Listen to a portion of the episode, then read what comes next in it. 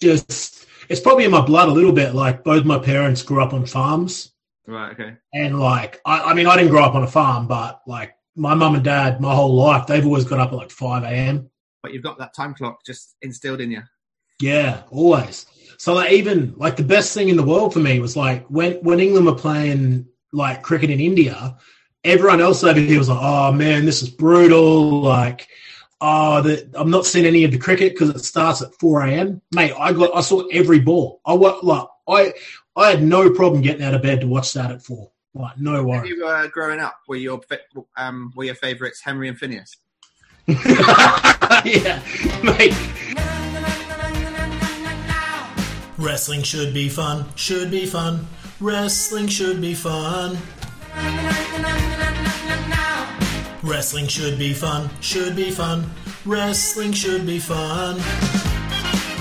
G'day, scholars, and welcome back to the Wrestling Should Be Fun podcast. It's what the nerds are watching. This is episode 8, WrestleMania week, and I'm your host, Dom Philp, on the mic. Not too hard, not too soft, but just right. We're coming to you free of charge every single Friday on Apple, Spotify, SoundCloud, wherever you get your podcasts from. And the best way that you can support is to rate, review, subscribe. I know you hear that tricolon, that triplicate, that power of three every single week. I know you hear it on all of your wrestling podcasts, but guys, it really, really really does help. If you are enjoying what we do, why not leave us a review? But most importantly, why don't you tweet it out? If you found us on Twitter, we've got over 10,000 followers over there. Why don't you tweet out what we're doing here? If you found us on Instagram, fewer than 10,000 followers over there. Maybe you'd like to add this podcast to your Instagram story. Or maybe you don't want to do that. Maybe you just want to drop us a line and say hello and tell us that you're actually listening because sometimes, guys, it's a little bit hard to tell. We got a fantastic show coming up for you today for WrestleMania week. We are gearing up for about what five, six, seven, 22 days of straight solid wrestling action from the WWE. We started off with New Japan and we've got AEW coming up on Wednesday. You'll be hearing this after half of that has happened, but that's okay. I'm coming to you from the past. A little Wayne's World reference. Okay, so let's get into stuff here. We're going to start off with the call up sheet. Now, a funny story about the call up sheet. Apparently, I'm the one who came up with that name, but I don't know what it means. I don't think I did. Anyway, it's the shout out section, and you get a little bit of Eric Prince.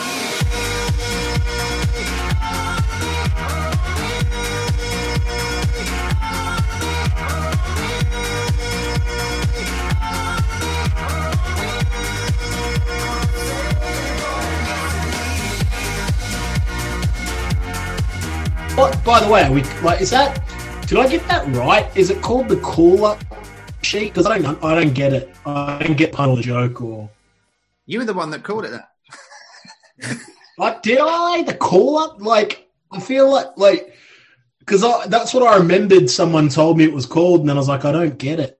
isn't isn't the call up sheet what they what they call basically the guys uh, the list of guys going from NXT to the main roster? It's like the call up sheet. It is now. Yeah, that'll do. uh, so this is uh, the Wrestling Should Be Fun podcast. This is episode eight, and we're going to start off with the fantastically named call-up sheet. Uh, Ross, who you got for us this week? Who's who's been listening? Um, yes, we've got quite a few this week, so we'll um, tally through them. Uh, first off the mark, we have Rufus the Smart. Again, he's, he's booking himself, isn't he? Yeah. It's like the genius gimmick, I'm thinking. Yeah, I, I, I like I, I like the idea of when people already have their gimmick there that we misread them and let's just call them Toothless Shark.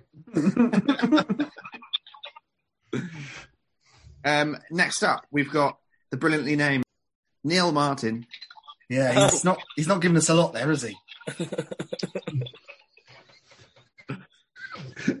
Anything to work with with Truro? I don't I don't is Churro in where's Churro? Is that in Italy? Cornwall, right? So it's yeah, Yeah. it's like super southwest. Yeah, What about what about the Cornish paster, Neil Martin? He's That's go, definitely it. he's gonna go on a really long undefeated streak, and it's gonna be like 37 and Neil. Next up, we've got Ben. I'm with AEW from South Carolina. He's going straight to the E. yeah. yeah. Sign, someone's going to sign him on suspicion. He's going to be the next big thing on elevation. Just sign him straight to NXT and never use him. Um, then next up we have Mike Mi- Mike Metot from New York. Wha- wha- How do you spell his surname, sorry, Ross? M E T O T T. I mean, just, yeah. I, I, I think just Mike OTT, surely. Love it. Straight to Ireland. yeah. Um, next up we've got Mex Metropolis from Indonesia. Perfect already. It's a great name. Just That's actually, a, yeah, that's, that's, that's like one of the ones that's like, that's a great name. Mex Metropolis. That's unreal. No, I, I- but isn't it the Indonesian heavyweight champ. I, I, I thought that the rule in wrestling was if you had a really cool name, you get rebranded, and it should be just John Smith. Yeah. This is the Liv Morgan argument, right? Do you Yeah, understand? Then we've got a friend of the Instagram WSBF, Phil Stopford from London. Uh, what's Phil Holt Peugeot doing in the impact zone?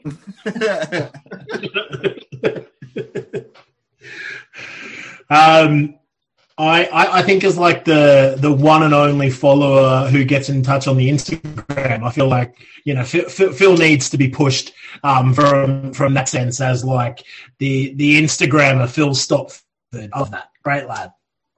So he needs like a selfie stick like Tyler Breeze. yeah. Yeah, one hundred percent, one hundred percent. Next we've got the Agent 008 from Avengers Tower. This isn't his gimmick, but is is 008, Is that a James Bond thing? I assume so, a play on 007. But then he talked about the Avengers, so who knows? Well, uh, well, 008 is boo backwards, so he must be a face. That's great. Very, very good. I'll tell you, the, the, the cool thing about it is he could um, write his name on a calculator by typing the numbers in and then turning it upside down. Add another eight, and you've got boob. Next up, we've got Leon Cooper from, from Parts Unknown. Um, I, I think I think he should be. Um, he doesn't believe in capitalism, and he should be just the same name, but it's pronounced uh, Liam Co-opper. I like, He's I a like, lead, I Liam like Cooper. Lead centre half, isn't he, Liam Cooper? yeah, he is. I like the idea that that he's um, he's about seven foot two. He's an absolute giant, but they call him Liam Mini Cooper. That's good. And next up, I'll, I'll uh, put them up as a matchup uh, because it's two podcasts up up against each other. Pistons pro wrestling fans from Michigan against Wrestle Chaps from the UK. Are we? Oh, is oh, is this book a bingo? There's an Australian band called The Chats, and they have this song, and it's their most famous song. It's just it's called Smoko, and it's just about how they don't want to do any work because they're on Smoko break. So um, I'm gonna just just because I'm booking Wrestle Chats to go over. I mean, Wrestle Chaps is that the, the, the home country heroes have got to go over, right? It's like Yeah. standard British indies from like 2003, bring in the Pistons as like the US big name, and then they go over at like the Dis Agricultural Centre to the Chaps. Love it. To 35 people. Ricky Knight's on the undercard. Then we've got the final two uh, John Vaughan from Arkansas. apparently Johnny Vaughn, right? He could, like, he was brilliant at like what they call like, instant counting. So you could put like a plate of like forty-five sausages in front of him, and he'd go forty-five. So That's he'd always win the raffle. So he'd always win the raffle. Yeah, exactly. Yeah. So what about why don't we just call him John the Sausage Counter Vaughn?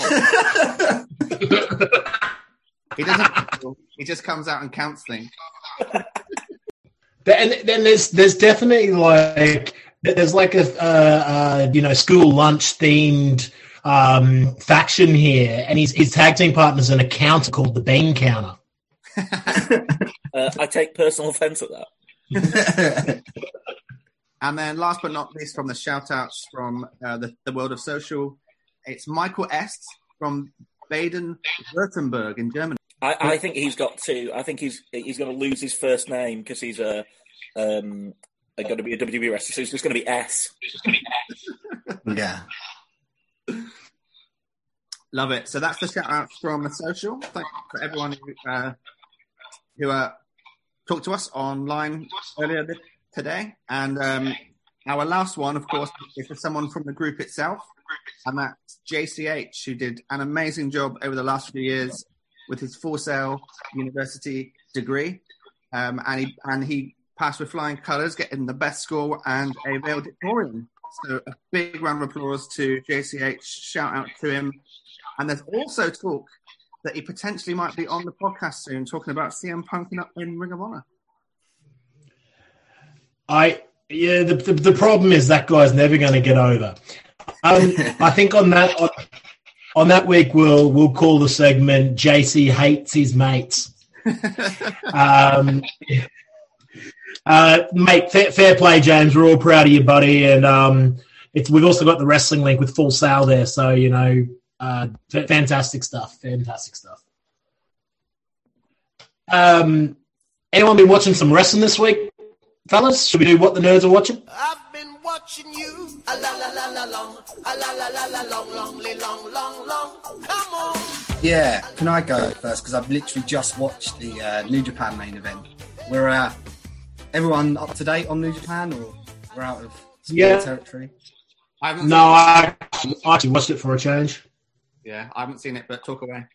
Okay, so you, you know the result, obviously. I'm presuming at this point that there's a another first time heavyweight champion, uh, Big Willie O, and I, I did watch the match knowing the result, um, and the finishing stretch, as always in these matches, was great, but it, it just left me a little bit cold. I know this is wrestling should be fun, but it, I, I'm just really not feeling the New Japan booking. It feels too soon again, like hot shotting the titles onto these guys like their first reign. Like I went back and had a look because it feels like they've had quite a lot of first time champions recently, and they've had five since Okada's lengthy reign. So Omega went over 200 days. Can't argue with that title reign. It would have probably even gone longer, maybe, was he not off. And then since then, Jay White, first time champion, 50 something days. Evil, first time champion, 40 something days. Ibushi, this title run didn't reach 100 days again, like didn't even get to Dominion, even though it was a big storyline that he'd finally done it. And now they put it on Ospreay, and I don't see him holding it for a particularly long time either. Like I don't see by G1 time Ospreay going in as champion. I mean, maybe I'm wrong. Maybe they are going to just put everything on him now with the Empire and everything. So even though the match was again, they can't have a bad match those two. Just get annoyed with the booking of New Japan a lot lately. The, the heavyweight title, regardless of what the belt looks like and it being a new lineage, it's still the heavyweight title, right? It just uh, it just feels like it's popping around a bit too much for my taste. But maybe I'm just being a bit of a Debbie Downer. Well, if if you think that you're a Debbie Downer, um, I think that New Japan's problems are much deeper at its core than a bit of recent booking. It was actually one of my predictions. If you remember the year, I, I thought that people would start cottoning on, like the wrestling public would start cottoning on that New Japan is way on the down. And I've been seeing things recently on the interweb with like kind of standard commentators who don't who aren't particularly New Japan aficionados jumping on the bandwagon and realizing this is this isn't right. I, I, and, and, yeah, they've got loads of short term booking issues, but I think yeah, just at its core, the product is so stale now.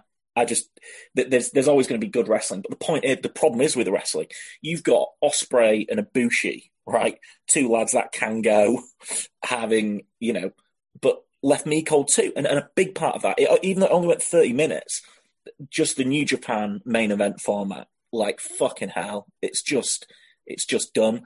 I, am still interested in Okada wrestling those matches because he wrestles those matches better than anyone ever born. Um, like, and and but I just think they they need to do something massive. If, if I was Gedo, I'd book it like a kind of a like a fall, well, like a kind of a dying days booking where literally every faction, barring the United Empire, is just like is just in forgive the pun, but is in chaos. Bring bring Nakamura back. Have him and him and fight over chaos. Have Buddy have Zack and Suzuki over Suzuki Gun, have bring La Sombra in and have him fight with Naito, have all of the Bullet Club lads can be fighting over the the stable, Kenta, Tama Tonga, JY, all of them. Um, and then just evil and just literally have them all just fucking die and then and then literally have a reset. Maybe keep the United Empire because they're a new a new stable. Bring in some, bring in maybe a faction of uh, of young lions or whatever. But they need to do at its core, they need to massively change it, and not only that, they need to rethink how they book events, barring the G1, because they need to work out a fresher format where main event styles are mixed up. Because I think that company is fucking I said it was on the downhill in when we did the first podcast, and it's dropped way lower than I even thought. Then I'm really concerned for it. Have you got anything positive, Ross? um, Uh, Tom, you Yeah, well, I'll, I'll, I'll go just for a bit of a change, uh, maybe a little bit positive. I I didn't watch the rest of the show. I just watched the main event. I actually maybe it's just because like I still secretly quite like Ospreay, and I, I was I'm not going to come out here and say that I defend him and all his choices or anything like that, but I do still enjoy watching him wrestle. Um, and I was quite glad to see him win the title. I it didn't strike me as oh wow that was too short of a reign from Ibushi. And that was just because it felt to me like, oh, okay, well, they've already got some plans for what Ospreay is going to do that engage me a little bit more than what would have happened if Ibushi did it. Um, it's probably just me because I've always really liked Ibushi, but as soon as he called himself God for some reason, I just didn't enjoy that. Um, and I just haven't enjoyed his title reign as much as I thought I might have. So I was happy with the choice to go with Ospreay, and I actually think that Ospreay's main event matches might be a little bit more fresh. Um, that's just so, and I'm like, I mean, I'm not completely positive about New Japan or anything like that, but that's just a little bit of a positive spin for me. The reason that it was cold for me is because I watched on delay and I had it spoiled. Um, but that's not New Japan's fault. But I think that I think that that would have been a major, major shock to me had I watched it live, um, and I think that would have. I think the finish would have been really hot to me if I didn't know what was coming. But because I knew it was like, oh, okay, here we go. Yeah, but that's my fault, not theirs. No, I, I, actually was one of the few people that, that watched it live, and I um yeah, it was it was hot to me, and it popped me. It definitely did pop me. But then within half an hour, I was like, "Fuck, that's bad." But yeah, there you go. I guess if you, I guess if you're going to make a guy denounce his long-term life partner on screen, you probably do have to actually follow through with him and, and push him, right? I'm going to go back to something that I talked about with Raw, in that for me, like who, who only really follows New Japan for the past six months or so, just by Twitter, it feels a bit like it's a bit like Raw in terms of nobody's actually watching it, but the few people that are watching it are hating it so much that that just dribbles down. Like like I'm not watching it, and my feelings on it are like, oh, it's not very good because of what I'm reading from the community of people that are watching it. And obviously, that's a huge problem, and it's something that Matt predicted a few weeks ago. And as he says, it's taken a lot sooner than he thought it would, even. Um, so that's obviously a problem. Um, I didn't watch the match, and it's sad to me because I was one of Will Ospreay's biggest fans until all the Me Too shit happened, and like thinking back to like the, the like Super Junior win that he had, where he was wearing like the Chris Travis tribute outfit and everything, and going over there and being a historical figure and being the first British person to win that tournament. And now he's won the big one, and I should be absolutely buzzing for him and like so excited and etc. etc. And I'm just a bit flat on it because of what's happened. And then the one thing that I have seen in the match was the post-match promo where he did the Conor where he did the Conor McGregor promo, kind of word for word, looked straight into the camera and said, "You know, I've done some bad things, and I want to tell everyone that I apologize to absolutely nobody."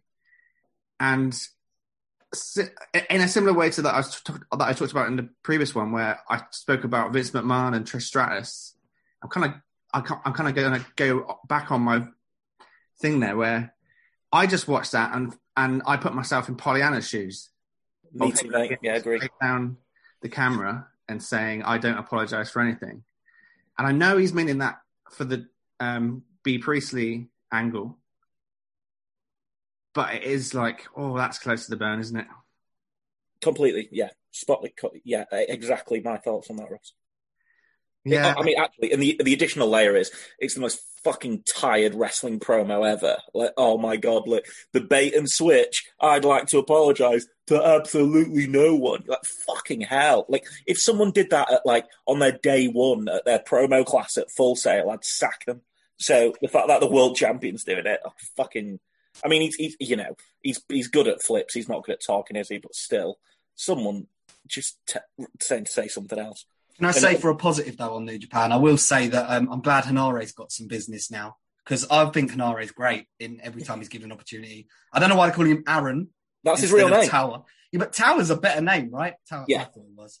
But anyway, look, Aaron I think it's pronounced A Aaron as well. Is actually action on Do you want to go to war, Balake? But I, I think he look that's a good addition. Like I'm glad he's got something to do because for the last couple of years he's been having decent 10 to 15 minute matches. I remember one with Beretta that, on a nothing card that was really good once. And uh, I, I really like him, so I'm glad he's got stuff to do. Yeah, yep, yeah. He had a really good match with Ishii, didn't he? And the um, uh, I'm not sure about the Chono cosplay though that he's like dressed as, but yeah, yeah. No, I agree. Yeah, Oh, he's just a good looking geezer, I thought. Just something really, really quick, 10 seconds of something that I saw this week that I really enjoyed. And um, I haven't seen too many people on the internet mention it, but uh, how about the Pixies on AEW? yes, mate. Like, mate, I well, I, I knew it was coming. Like Connolly had told us the other week, I guess. I don't know if that was on air or off air. So I knew it was going to come.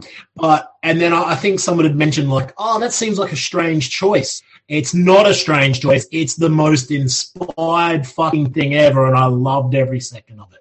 I mean, if I'm going to be really picky, it'd have been better if they got Jane by Jefferson Starship, wouldn't it? But um, from his indies, but uh, I think I think Tony tried to get it and he just wasn't able to do it. So uh, yeah, I mean, I'm I'm a an absolute massive Pixies fanboy. Um, but yeah, so all all, all good. Ladies and gentlemen, it's time for our main event of the evening. This week's roundtable sees AW factions, non-wrestling friends, and WrestleMania predictions. This is the Wrestling Should Be Fun Roundtable. Have you ever, ever like this? Have strange things happen? Are you going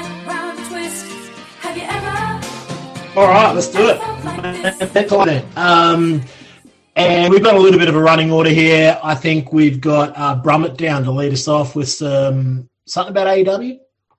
Yeah, it's just it, this isn't a, like a, a good or bad thing. I, I'm, I'm because I, I kind of go either way on it. I think I'm probably mostly bad just because I'm a natural Debbie Downer on this podcast. But I'm just interested to see hear what you guys think about just the, the sheer amount of factions in AEW at the moment. I, I, th- I think I counted off when when I thought about this. I think there's a probably about there's, there's at least there's double figures. I reckon there's about twelve. There's like well let, us do a quick run through. Um, you've got you've got Dark Order. Team Taz, um, the Nightmare Family, the new Nightmare Family that you've got uh, with QT Marshall, etc. Uh, Pinnacle, uh, Inner Circle, um, the uh, Hardy Brand thing, yeah, yeah, yeah. Matt Hardy's crew. There's quite a few of them actually. Death now. Triangle, Best Friends. Yeah, best friends. Yeah, there's like, uh, Jurassic Express. Um, oh, uh, uh, Kenny's faction uh, with Don Callis, etc. The, the Dark Boys, which is JD Drake and Nemeth, all them lads that are on Dark all the time. yeah. Oh, yeah. They were yeah pretty. Um, they, they, were- they had Peter Avalon, and they were called Yeah. Pretty Picture or something like that. Yeah. But now I'm not sure if they're calling that. But yeah, that's like, and I'm probably missing some. But there's like 12, 12 there um, that were just counted. So um, I guess you had the elite don't count really anymore, do they? But but that's that's twelve is a lot of factions, especially as a bunch of them factions are big.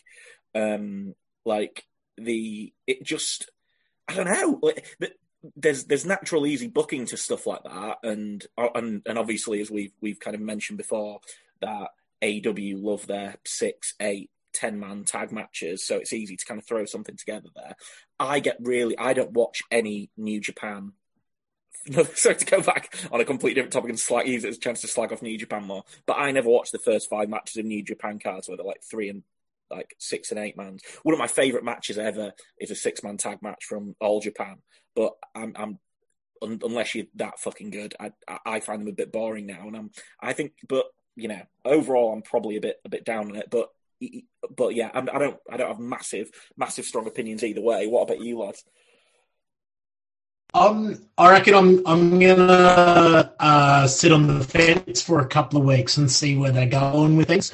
Because I it feels to like, I remember and you know um, I'm a Ring of Honor fanboy from the early days and there was a point in time where Ring of Honor used to have what they called chapter points and one of the chapters was faction warfare but it kind of fizzled out in the end because people got injured, and then um, I think I think something like Osiris had to you know went to TNA, or I might have got my timeline wrong, but it all kind of fell apart in the end, and I think Gabe never got a chance to do what he wanted to do with faction warfare, and I think it feels like um, AEW are drawing a little bit on that, and like obviously New Japan where everyone's in a faction except for um, uh, Tanahashi, so what I will say, Brummett, just the the last little bit is I would much rather watch an AEW six man with all the flips and like it's more of a Dragon Gate style six man than the the New Japan six man that just feels like it's just wrestlers coming up for their entrance, hitting their finisher, and then leaving. It's I not agree with you like that, yeah. like, I, th- I think that like in, but that, that that's neither here nor there with the faction warfare thing. That's just AEW undercard stars trying to get over by you know pulling out all stops on any show. Whereas you know um, Okada's not you know like we have joked about before, Okada's going to bench the drop kick unless he's in a main event. You know so. Um, it's yeah that, that's pretty much it for me so i am that's a long way of me saying that i don't have any strong opinions i want to wait and see where it goes Um, and I tell you what, that's that's that's that's how you sell journalism. Really sitting on the fence all the time. Like this is great podcast content.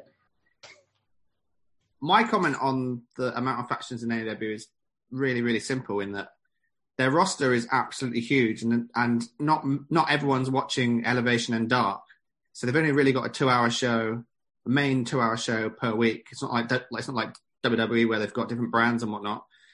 Um, so it's just a simple case of the fact that they've got a huge amount of wrestlers to fill a two-hour show, and the best way to utilize all those wrestlers is to stick them in factions because you can use use so much more storyline and keep it as a narrative driven thing. Whereas if everyone was a if there was way more solo stuff, people would have to kind of miss a week and or like miss two weeks, and people would be a bit like, "What's happened to that storyline?" So I think it's just a simple case of the fact that Khan has figured out that the only like the best way to utilize all these wrestlers that he's got on on, his wrestlers on his roster is to put them in factions and create a gang rules 1997 era style booking sheet, which I think is pretty smart. Yeah, I, I don't have any hot takes, I'm afraid, either. I'd like, I think Ross, Ross, I probably side more with what Ross has said there in that I'm willing to look on the positives and hope we get some insane big feuds between factions, like Inner Circle and uh, MJF slot. I think will be a pretty decent feud and stuff. They match up well on paper. And I just hope there's more of that and they can book it well and entertaining and like, yeah, getting everyone on telly, getting everyone an opportunity. There will be points where some of those factions sort of fizzle out and then maybe new ones are made and, and some will fly and sell an absolute shit ton of merch and be really popular. And I think as wrestling fans, there is always that thing of when a groups are groups are together, they do just seem a bit cooler than I mean, you could argue Austin obviously is the coolest wrestler ever, and that was the opposite of that. But generally, I think factions are more interesting, and and the stories that can be created from them tend to be better. I'd my only one thing that I would say now is I don't want the cards to just be filled like the pay per view cards because that's where I mainly watch AW. I watch the odd weekly Dynamite, but I don't want the pay per views to just be like the last one where there's hardly any real singles matches and it's all big groups of people or triple threats or battle royals. Like I still want the the end goal to be big singles feuds or big tag team feuds rather than big factions consistently feuding. Well, the, the interesting part about that, God man, is like you're always going to have different wrestlers. Where there- there's probably going to be some factions where you'll you'll see wrestlers in there and you'll go, well, they're being wasted in that faction. For example, I feel like um, uh, you know uh, what are called? Uh, proud and powerful. That kind of in the circle. But then if you go and have a look at, let's say, QT Marshall's new faction, whatever they're going to be called, well, you know, their their whole is far, far greater than the sum of the parts. Like I wasn't interested in any of those guys on their own. I didn't even know who the other three guys are called. Right. Whereas, like now that they're kind of with QT Marshall and they're going to wrestle Cody, well, uh, like even if I've got five percent more interest than what I had in those four guys on their own or in the Nightmare family before, at least you know like zero plus five equals five rather than just i didn't i didn't care at all earlier. So there there you know there will be some people who come out of it and you go wow that's a great move for them and their career and their exposure. But then the problem with factions is there's always going to be great people who just are being hidden behind a chris jericho or an mjf or whatever it might be it, I- I've got a bit of a counterintuitive take on that.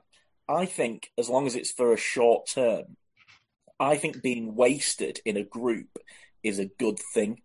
Because then what happens? It gets the eyes on you and be like, all right, fucking those guys are good, but they're doing fucking nothing there.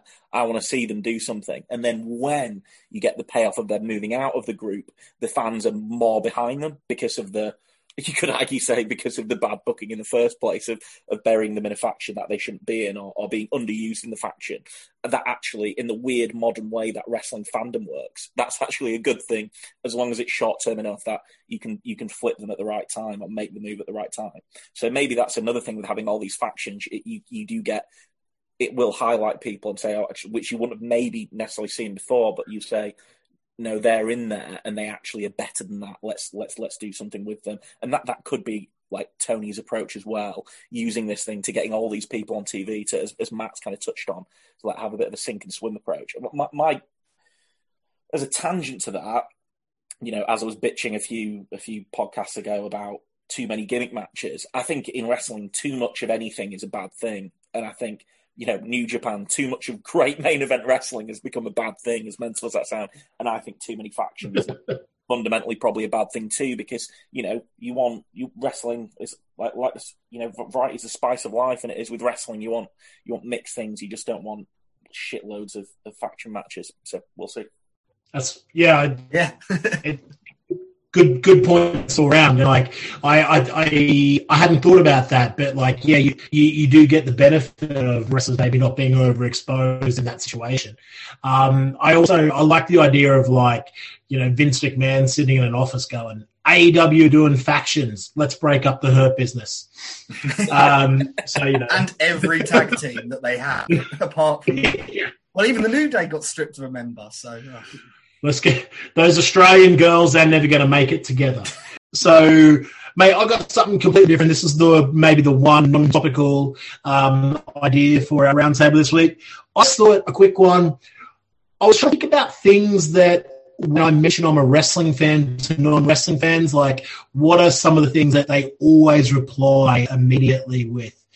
Um, I've got I've got a couple in mind that I hear a lot, but I'm going to let you guys speak first and and see if you guys have had the same experiences of me. What do wrestling what do non wrestling fans say to you when you tell them you're a wrestling fan? I'll go first. Um, I'm I'm actually somewhat smart with when I tell people that I like wrestling. I, I don't tell people that I like wrestling unless I know that they're going to be somewhat reciprocative to it. um, I don't know if if that's the same for you guys at the age that we're at now. Um, but if I ha- but like if it gets outed in like a work Zoom meeting or something by someone that knows that I like wrestling, the people that will just be like, "Oh my god, do you still watch that? Is is is Hulk Hogan still in it? Is The Rock still in it? Etc. Etc." It's I don't really get the kind of uh the kind of what's the word? The kind of like um cocky kind of answers really. I don't know whether it's just because I don't wear it on my sleeve and I don't bite that people don't particularly say that sort of stuff. The worst sort of stuff that I get is just kind of like how can you watch it when you know it's not real?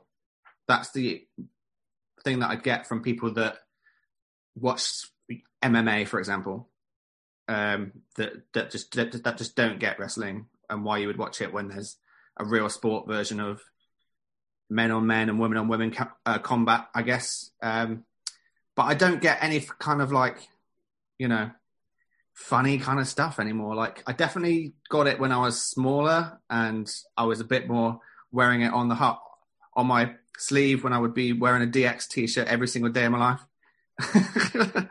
um, particularly my grandparents on my, uh, sorry, my uncle and auntie on my mother's side. They were just like, this is shite.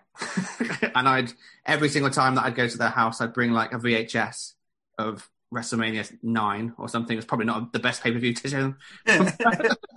but yeah, as an adult, I don't really get those things. Um, the closest that, that I get to it, like I say, is uh, MMA fans saying just like, how can you watch it when you know it's not real? I don't know about you guys.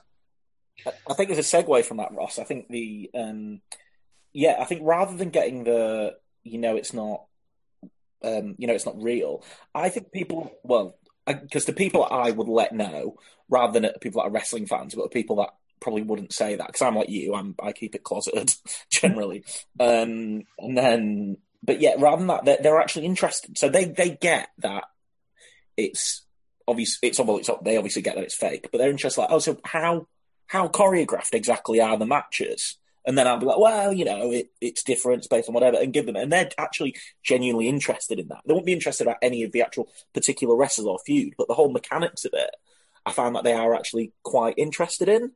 Um, but yeah, I think so. That's actually quite positive in a way. I do get the though the exact one that you said, Ross, is that is X still in it is a standard one. Which the one that I seem to get most, if it ever comes up, is is Kane still in it? Like Kane and the I don't, I don't, they're all from all these people from Knox County on but I, I just yeah, just quite strange that that's the one. I think the only the neg the more negative stuff that I get I get is is rather than on the offensive, but is on the defensive from my mates. So if if like, they talk about like Love Island or you know, Big Bang Theory or something that I think is like culturally dire, and I make fun of them for it, their natural response is, "Oh yeah, but yeah, but you like wrestling, so you can't comment on it," which is a completely fair comment. But then I, rather than like taking it on the chin. Because I'm a child, will be like, oh well, yeah, but I don't watch the stuff you're talking about. I only watch like early '90s cool Jap- Japanese stuff, and it makes me look it, way more of a loser than if I just like, yeah, no, that's that's that's fair. So, but that's that's just my own personality defect rather than anything.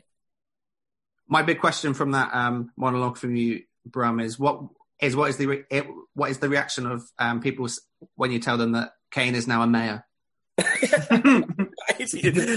the, uh, they think I'm talking about in in the story. Oh, So right. they know he's no, he's still Kane in the story when he comes back, but in real life he's a mayor. He's like a, horrible Republican mayor, like doesn't believe in like the government or whatever. And they're like, that wow, and that is actually an interesting interesting start. So yeah.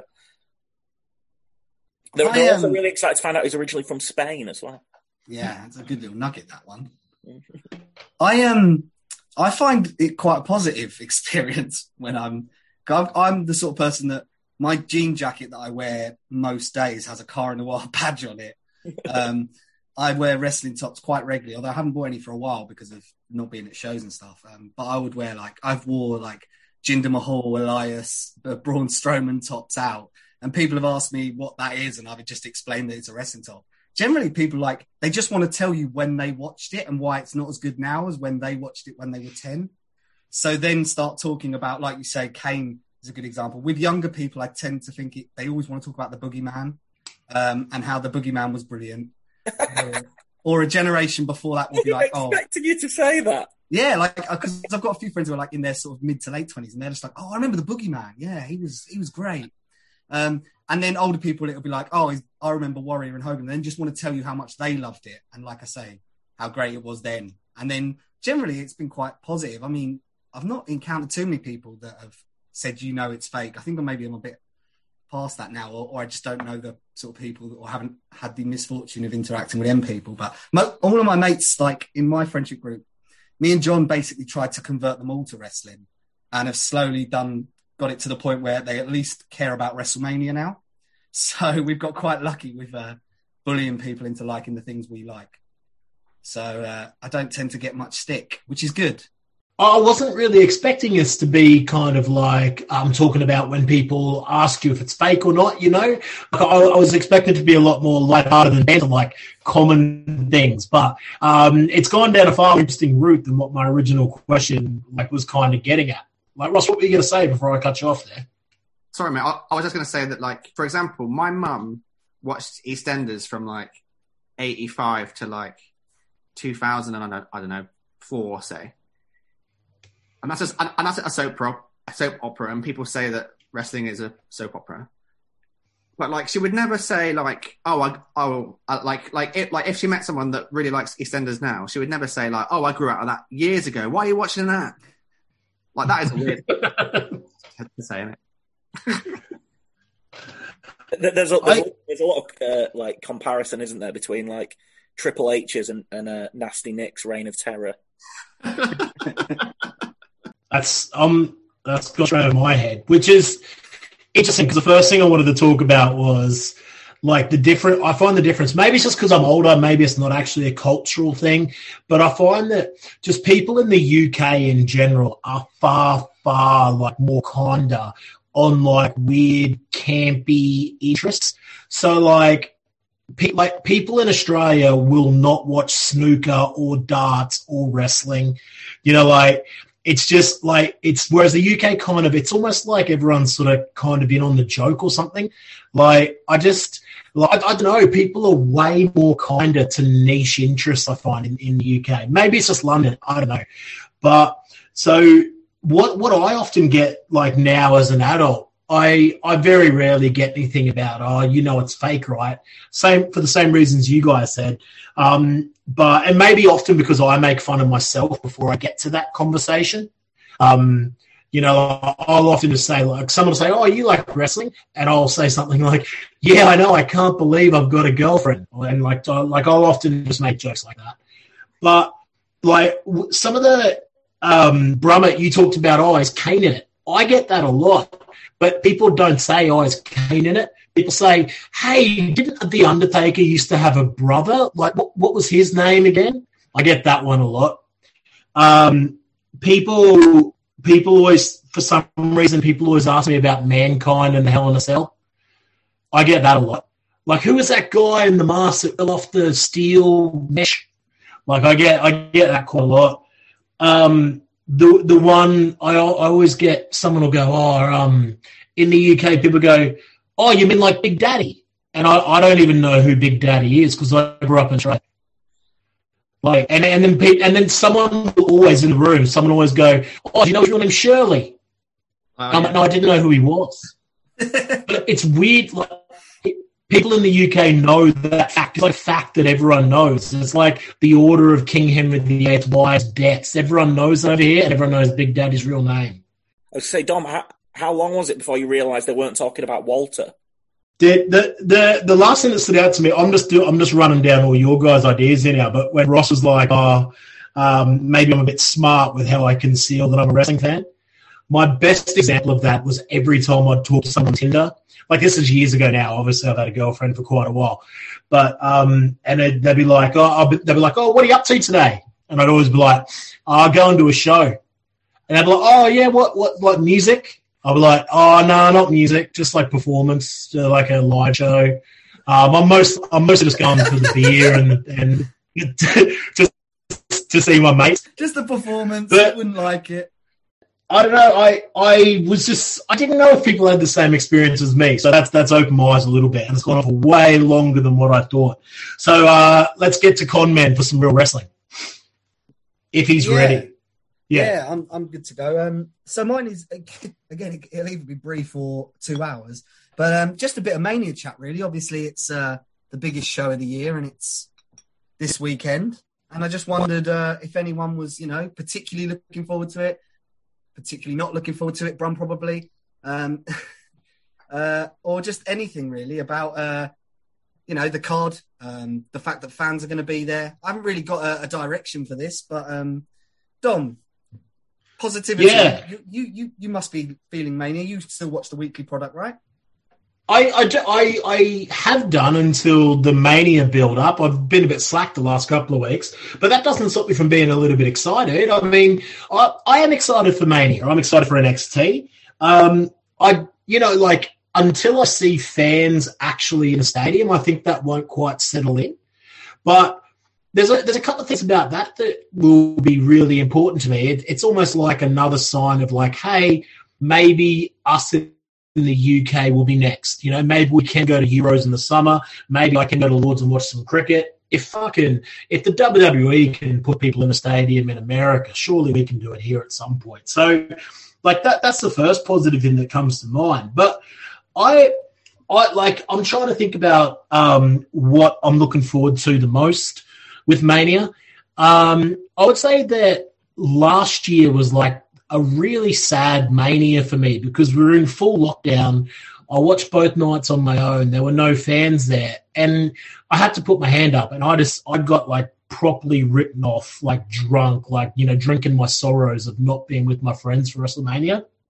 And I'm just looking forward to actually like, you know, uh, watching it this year with like almost like a refreshed uh, lens on to be like, wow, this is a positive thing. There's going to be people there.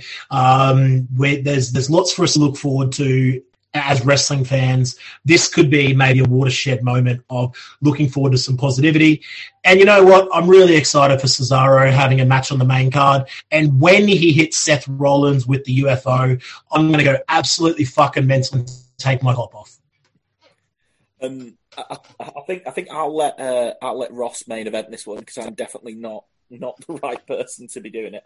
Um, I am. I'm gonna.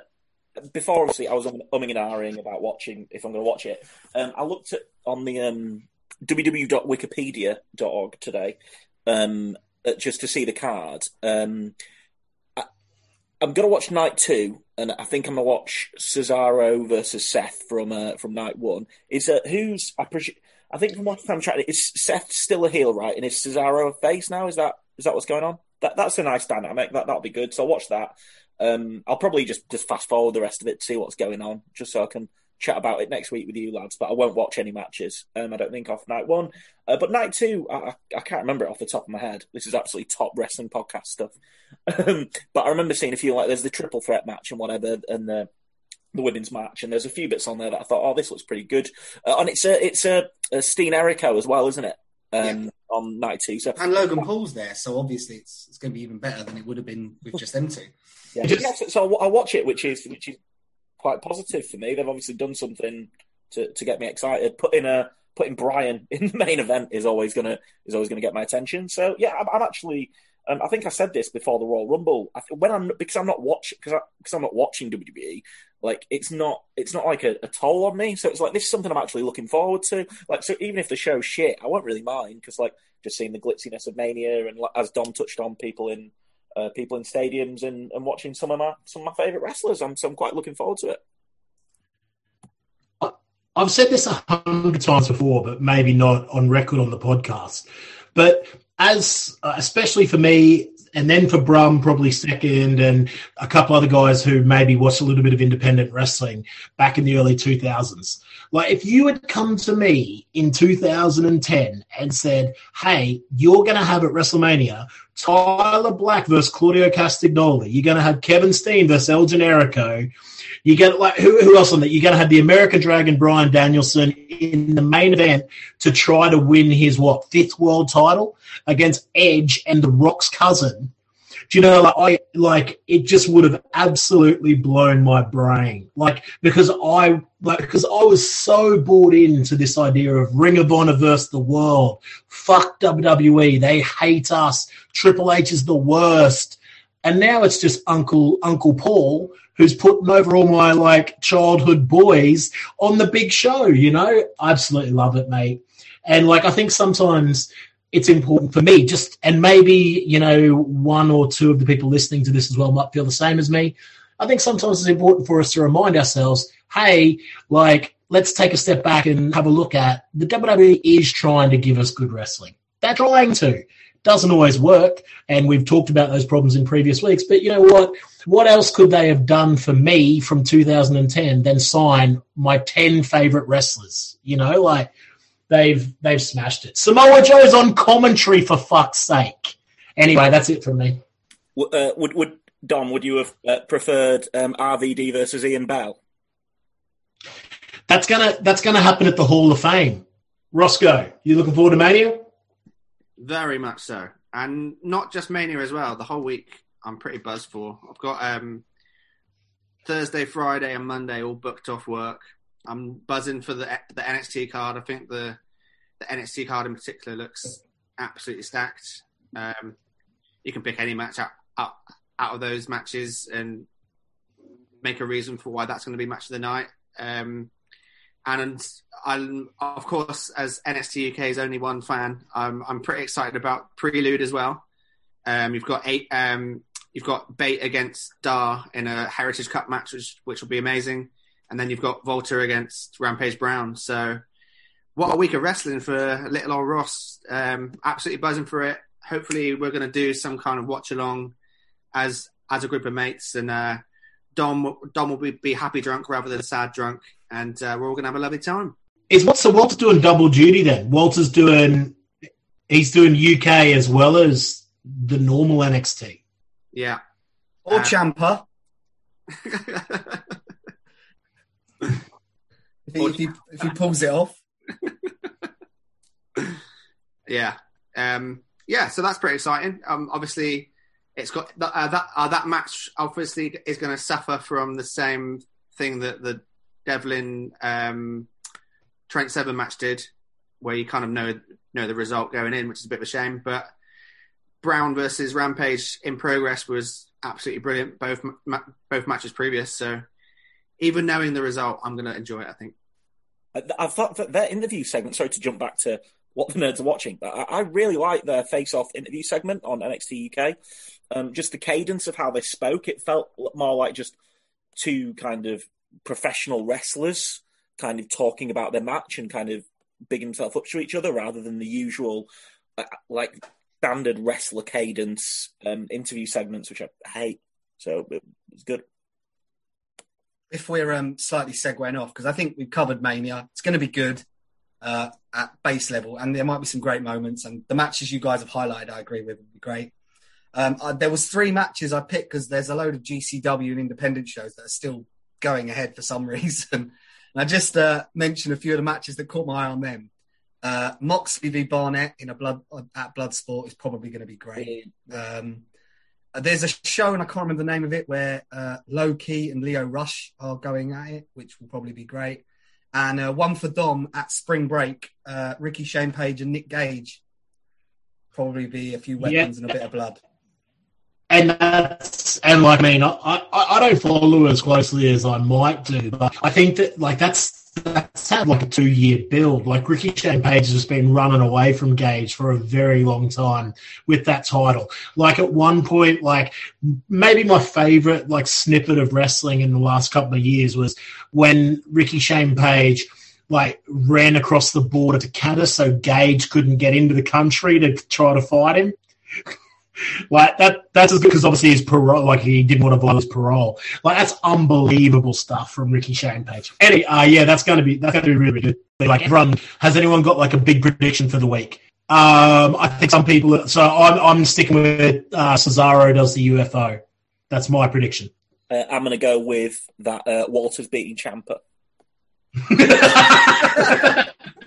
Um, I'm going to go with uh, Drew loses against Lashley with the help of the new Hurt Business member Keith Lee. And I'll say that uh, it's not as hot as Ross's take. I think Fiend and Orton will be great spooky bollocks. I think it's going to be like last year with the um, the two matches, the two cinematic matches that everyone was surprised were really good. I'm hoping they can reach them standards again, whether it's cinematic or a straight match. I'm hopeful. Kevin Owens gonna jump off something? Jump off Logan Paul. By the way, I'm going to make a prediction that I accidentally called Logan Paul Jake Paul 17 times before the end of the week. Uh, Uh, That's fantastic stuff. Let's keep it moving here, lads. Uh, Ross, you're you're bringing up the the fourth the fourth slot. Yeah, the the mystery slot this week. Um, as we are about to have the Hall of Fame tomorrow night, I thought we'd have a little conversation about who you think would be in the Wrestling Should Be Fun Hall of Fame. Basically, fun wrestlers. Um, obviously, the standard bearer is Santos Jr. after he came out on top of the World Cup of Wrestling Fun tournament um, last year. Um, sadly, now retired. Hopefully, he'll be back at some point because he's a wrestler and these and his retirements are bullshit. Uh, um, he's obviously your standard bearer for Wrestling Should Be Fun.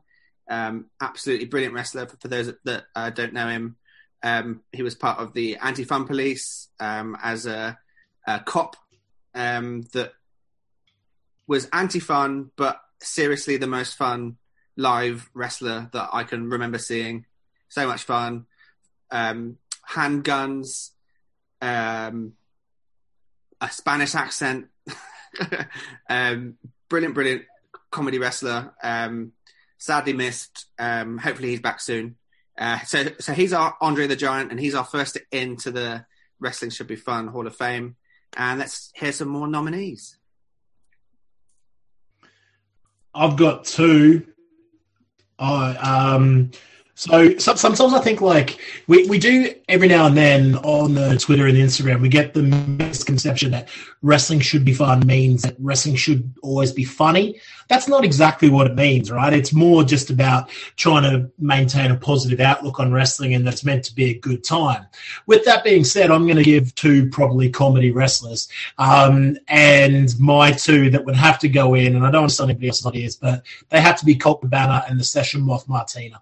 They'd be my two um, on the first ballot, straight in. Two of my favorite wrestlers of all time. Um, and they've both been lovely people when I've met them as well. As Matt's the, the most fun member of the group, I'll let him finish this up. Um, I'm going to go with, as obviously I am the, I feel really bad being on this podcast because I'm the antithesis of wrestling should be fun. I go on 15 minute monologues about why slight bits of wrestling production ruins everything. But um, no, so I'm going to go with uh, what I think is comfortably the funniest wrestler of all time, Bill Goldberg. No, um, I'm gonna, I'm gonna get. This is, I genuinely believe this. I think the funniest wrestler of all time is Billie Kay. I think she's incredible. Like, actually, her comedic timing is stuff like that. I laugh at not in a, you know, there's stuff that's like a wrestling laugh at way. Like, if it was in another show, I'd be like, this isn't funny. But because it's wrestling, I like have a, a lower bar. Um, live stuff, I will is different. Like Santos is a great example, Ross, and, and his the tag match with um, with Walter and stuff was so so brilliant. But but in terms of on TV, I think Billie Kay is the only actually maybe the only funny person in wrestling. But she's so so good. Like the whole Hey Kayla stuff and and all that things is actually genuinely good comedy. And so she'd be my my first balloter for me. So if she makes the Mania card with Carmella as a tag team partner, is that one match that you won't skip? Um, I, I don't really have any interest in a, in a in a wrestling. If there's if the, if the, if she's in a backstage segment with Kayla Braxton, is she still employed by the company? Yeah. Yeah, I'll I'll watch that. okay. I'll watch that go on Broadway, sixty minutes. I'll put uh, I'll put Yano in because he's great, and he. Yano, I raise you. Your Billie Kay is the only funny wrestler, and, and throw Yano in for the the Charlie Chaplin esque way.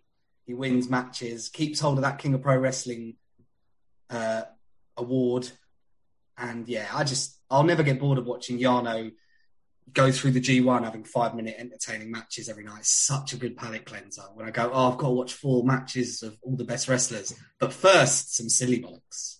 And um, I, I, I, just- think that, I think Billie Kay could do the job of doing roll ups on big star wrestlers that they can that they need to protect. And I only. Yano can be like you know in like, basically when you see the bracket that Yano's in, you can pick out the three or four guys he's going to beat, and they're the three or four top guys in the Yeah, it's the way of protecting them that they lose Yeah. to the stupidest wrestler. Yeah. Um, only in wrestling. But yeah, Yano would be mine. I, I'm always entertained. If he's on the card, I'm always happy because I know it will be a little breather um, in a good way because I won't have to concentrate on all the small nuances of the submission moves. I can just watch him tape someone to a ring post and win by count out. It's great. So we've got Santos, Billie Kay, Yano, Cabana, and Session Moth. That's one hell of a dinner party. No, no, f- fuck, fuck this, Ross. We can't let Dom get away with that bullshit. Man up and pick one. Yeah, I, I'm Oh, gonna. way, I know that you shouldn't tell people to man up, but I was referring to the 2005 ROH pay per view, so it's fine. um, I I think because it, I, I'm not. Session Moth is funnier than Cabana, but because it's the Hall of Fame, Cabana was on the cutting edge, man. He's got to go in, and um, I mean, I, I can't believe that Connolly didn't say Chris Jericho. I know Brummett's head's going to explode because he hates him, but Chris Jericho is funny, man, and Yeah, he's been I- funny for thirty years. I think I brought And- this up in the group and- before. Like, I don't know if he's wrestling funny though, but I, I do agree he's funny. That that that'd be that'd be my agreement. I, I think he's I I think he's wrestling funny, but I don't think he's real life funny. Fair enough. Fair enough. Um, next year we should just do all Kiwis on the ballot because uh, that is that is a funny culture like that. Yeah. Um. Sh- shout out to shout out to TK Cooper. All right, let's keep it moving here.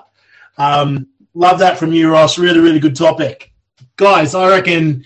What time is it? We uh, we were over an hour. We better get to the to the book of bingo, fellas, eh? B I N G O and Bingo was his name. Oh. This is Booker Bingo. Wait, what have we got here? That is working. Can you see that, lads? Yeah. Yep. Right. Uh, do you want me to zoom in a little bit, or is that all right? No, Nah, I it's- can you zoom in? That's cool. Right. So in the future, you've got a little. Um, you can edit this out, Dom, because it's just a how-to for you guys, rather than doing the the thing which people have had issue with. You see the "Are you ready?" If you just change that to Booker Bingo, you will get the the matches for today. um, this isn't pre-done. You can you can play around with this. Uh, but yeah, so for for obviously as this is an audio podcast, um, the the lads left at Booker Bingo today, which is Animal versus Charlie Haas. I so I, I was I don't want to go first. I was too busy thinking about how I'm going to explain the dead time of of your incredible spreadsheet here.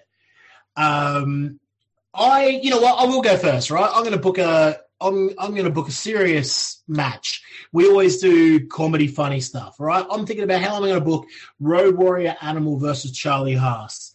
Um, I reckon there is something here where I can book Charlie Haas, um, who is wrestling uh, lots of tag team wrestlers, but in singles matches, because he's trying to honor uh, the part, the tragic passing of his brother Russ.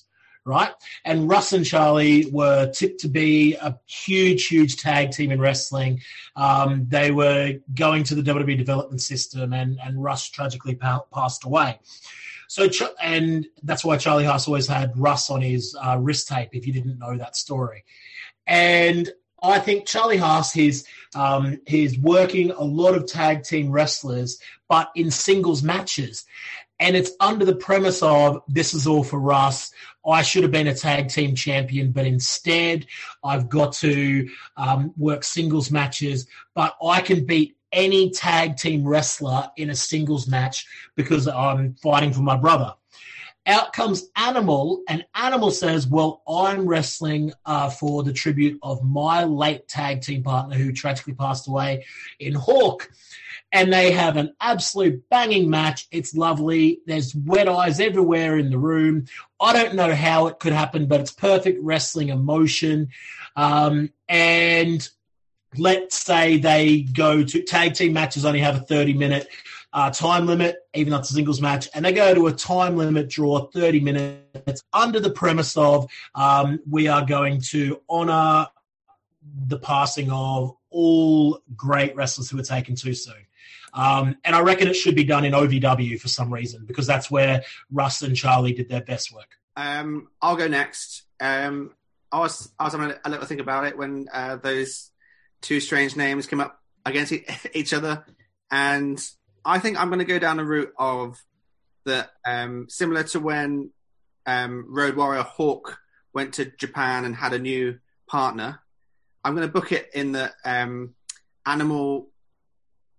Rather than going with Heidenreich at the time in SmackDown, um, he uh, he takes um, Charlie Haas as his tag team partner, and he's simply known as Road Warrior Haas. And he's playing along with the character. He's dolled up with the face paint, and he looks great. Um, and obviously, he's a tag team specialist when he was with Benjamin, so he's widely thought of as a good tag team wrestler. And that's and that's why Animal spotted him, wants him as part of the Road Warrior uh, name, and they um, get to the point where where they have a tag team championship match on SmackDown, and unfortunately, Animal misses the Doomsday, um, drops drops his opponent because he's had a neck injury during the match, and Haas comes off the top rope, misses the the clothesline, and they and they lose the match. And at that point, that's when Haas turns on Animal and um, actually force his his hand down his throat and pukes over Animal and says, "Your style of tag team wrestling makes me puke, and puke was the best Road Warrior." And the crowd go wild and they boo him, and it's a massive disrespect. And Haas then is a singles wrestler again. He's back in the singlet and he's a wrestler, and he's trying to say that the Road Warrior style is just smash and grab, and it's not real wrestling. And he and he goes out there week in week out, proving that he's a technical wrestler, um, winning in, in in matches with a bridge normally. Um, and then finally, Animal is back from his injury and he's had enough. And it's Smash Mouth versus technical wrestling, and it's Haas with um, Benjamin back in his corner and Animal by himself with his Road Warrior, um, uh, what are they called? Spikes on, and he and uh, the match then happens, and it's Smash Mouth style. Haas trying to make it technical, but he just cannot get hold of Animal. Um, can't make the space from him, and uh, Animal's beating him down. And eventually, Animal wins um, with the uh, clothesline off the top, something that he failed to, to to do in the previous match. And the crowd go banana, and Animal has his send off from SmackDown in a nice way. Oh, I don't know how I'm going to compete. There's some good shouts there. I'm so glad I went third. I still didn't have an idea when Ross started. Okay, here we go. Um, so, as if I am to believe the dirt sheets, those uh, raw viewing figures, they dropped a bit, didn't they? They've not been as strong as they were during the Attitude Era that doesn't exist anymore on the Peacock Network. Um, so now they've got to do something to boost things and get it all started again. So they they revive last year's uh, Legends Night, and are like, "The- tonight is Legends Night, and not only are the Legends going to turn up in a backstage segment and say hello to Bruce Pritchard or whatever they did last year, this year they're actually going to wrestle, and we're going to have uh, two random people from this tombola that are going to come out and going to have a little wrestling match later tonight. So Scrap Iron's there. He's he's panicking. He goes through. First name out is Animal. The second name out is Charlie Haas. So these two legends are going later tonight, but they're they're not happy enough with that being the uh, the sole stipulation. Just two legends. So something has to be on the line here. Now, am I right in thinking Animal was in the Hall of Fame as a Road Warrior? Think so, yeah. Right. That's good. So the, the rule is the Animal's Hall of Fame ring will be removed from him if he loses the match. And Charlie Haas will never be able to go in the Hall of Fame or his former tag team partner, Shelton Benjamin. Neither of them will ever be allowed in the Hall of Fame if he loses. So the stakes are high in this one.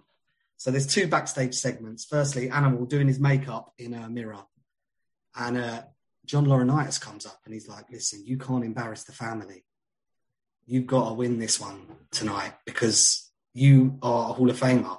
And if you're not in there anymore, we're done. We're, we're no longer brothers. I'm right in thinking they're shoot brothers, right? Yeah. right, yeah, good. Yeah, spot on. That would have gone wrong if they weren't, right? Why would John Laurinaitis care if they weren't? So he's embarrassed. He wants the family name to be held good. Then Shelton Benjamin's backstage. He's like, listen, Charlie, I know you might have some ring rust. You're facing essentially a pensioner here but you better not lose because I want to get in that Hall of Fame one day. It's all I came back for a couple of years ago. I've been, yeah, I won a tag title with Cedric, but it wasn't the same as when we won it. I want us going in as the world's greatest tag team one day. I want Kurt to induct us. And if you fuck this up tonight, I'll never forgive you, Charlie. So the main event of Raw now has huge high stakes on it. It's Animal defending the honor of his family and his Hall of Fame ring against Charlie Haas, who's basically doing it for Shelton Benjamin as well as himself in the future. And because of that, they they just go all out. There's a double count out, and uh, Scrap Iron comes down. He goes, "No, no, no, we can't have that. This is now a, a no DQ match. There's no count outs. There's nothing." And Raw goes all AEW on it. They have a load of blood. Both of them bleed all over the place. Shelton comes out. Laurinaitis comes out. Eventually, the uh, the winner of the match is Charlie Haas. He's the good guy. We got to put him over. Um, and uh, because the match is so great, a week later, Scrap Iron comes out and he goes, "Listen, Animal did give everything. We can't actually rescind his Hall of, Hall of Fame place." Which the internet hate because they like uh, continuity in their storytelling. But both guys are over and are ready to have another run in the Fed.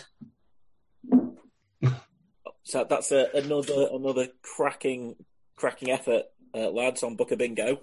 Um, I, I, th- I thought Dom's story was lovely. However, it's just a bit too X Factor for me. I don't mean um, X stable with just incredible and Al, but just too too sponsor, a bit too. Oh yeah, you know, I'm doing it for this person. Uh, you know, sometimes you've just got to. You, you, you can't get yourself over um, based on the memory of a dead friend or brother. So I think Dom just misses out for, for that, for my dead heart. Um, uh, I love that Ross has gone the route of historical fiction. Uh, I'm a big fan of the genre, and I think using it in Booker Bingo could be interesting. What instead taking taking out something that happened and uh, and, and mixing it up. Um, but I think and again, it's the third slot that wins it. But for me, I was was all over Conman. I, I love. I can already picture the shooting of the scene of the uh, of the of, of Animal doing the makeup and the and and big match uh, John coming in, the real big match John uh, coming in behind him and, and having that moment. I think I'm a and, and I love the bit about that, that that is a really heavy stip and something that people get their teeth into, and everyone loves a tombola. Um, which uh, which, uh, uh, which uh, are, are new from the call up list? John, uh, John the sausage counter Vaughn. um, the uh, but yeah, e- excellent quality lads. But yeah, Con- Conman gets it and he get, gets the spreadsheet.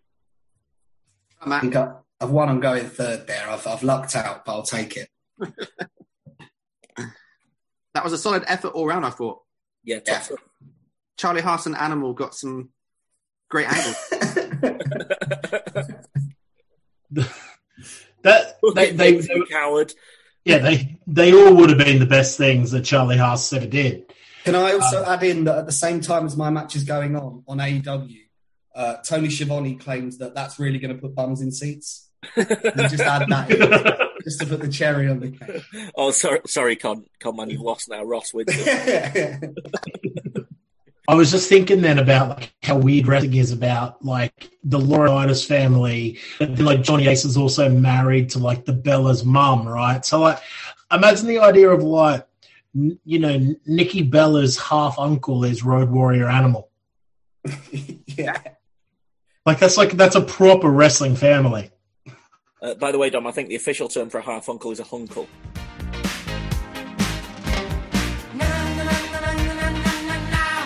Wrestling should be fun, should be fun.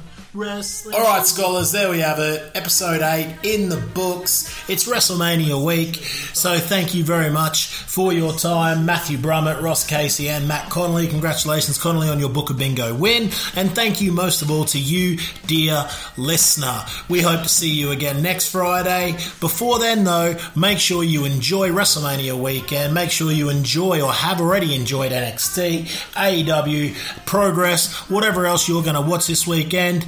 Try to be happy drunk and not sad drunk in the pandemic for a WrestleMania. And most importantly, don't forget, drink lots of water, look after your mates.